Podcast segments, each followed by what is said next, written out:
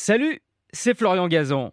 Dans une minute, vous saurez pourquoi, contrairement à leur réputation, les pigeons ne sont pas si cons. Ah ouais Ouais, les pigeons, on a tendance à se dire que ce sont des oiseaux un peu moches et inutiles, tout juste bons à manger les miettes de nos sandwichs dans les parcs et à nous les resservir sous forme de fientes. D'ailleurs, on les pense tellement bêtes qu'on dit de quelqu'un d'un peu crédule que c'est un pigeon.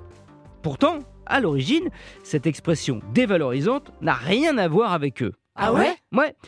Au départ, c'était un autre oiseau qui était visé, la huppe, qui tient son nom de cette crête en plume qu'elle a sur la tête. C'est d'ailleurs d'elle que vient l'expression duper. C'est un raccourci de DUP, à savoir le fait d'enlever la huppe de cet oiseau et donc de le plumer. Et comme le pigeon était bien plus répandu dans nos rues que la huppe, c'est finalement son nom qu'on a choisi pour désigner quelqu'un qui se fait duper, qui se fait plumer. Ce qui par extension veut dire qu'il n'est pas très malin, voire euh, carrément couillon. Pourtant, figurez-vous que les pigeons sont plutôt très malins, avec un cerveau extrêmement développé. Ah ouais? Oui, selon certaines études, ils auraient la notion du temps et de l'espace. Ils seraient capables de se reconnaître dans un miroir, ce dont sont incapables par exemple un chien ou un chat.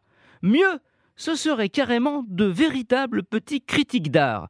Une étude japonaise a montré que les pigeons étaient capables de faire la différence entre un Picasso et un Monet. En entraînant un groupe à recevoir de la nourriture, en appuyant sur un bouton lorsqu'ils voyaient un tableau du peintre cubiste et un autre pour le peintre impressionniste, les scientifiques ont remarqué que confrontés aux deux types d'art, les pigeons ne se trompaient quasiment pas. On a fait pareil avec la musique. Selon qu'ils écoutaient du Bach ou du Stravinsky, ils devaient appuyer sur le bouton correspondant. Et là aussi, les pigeons ont performé, certains ayant même 100% de réussite. C'est peut-être parce qu'ils sont sensibles à l'art que les pigeons aiment s'installer sur les statues.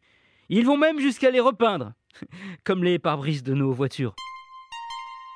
Merci d'avoir écouté cet épisode de... Ah ouais? J'espère que vous n'avez pas l'impression d'avoir été pigeonné. hein. Retrouvez tous les épisodes sur l'application RTL et la plupart de vos plateformes favorites. N'hésitez pas à nous mettre plein d'étoiles et à vous abonner. À très vite.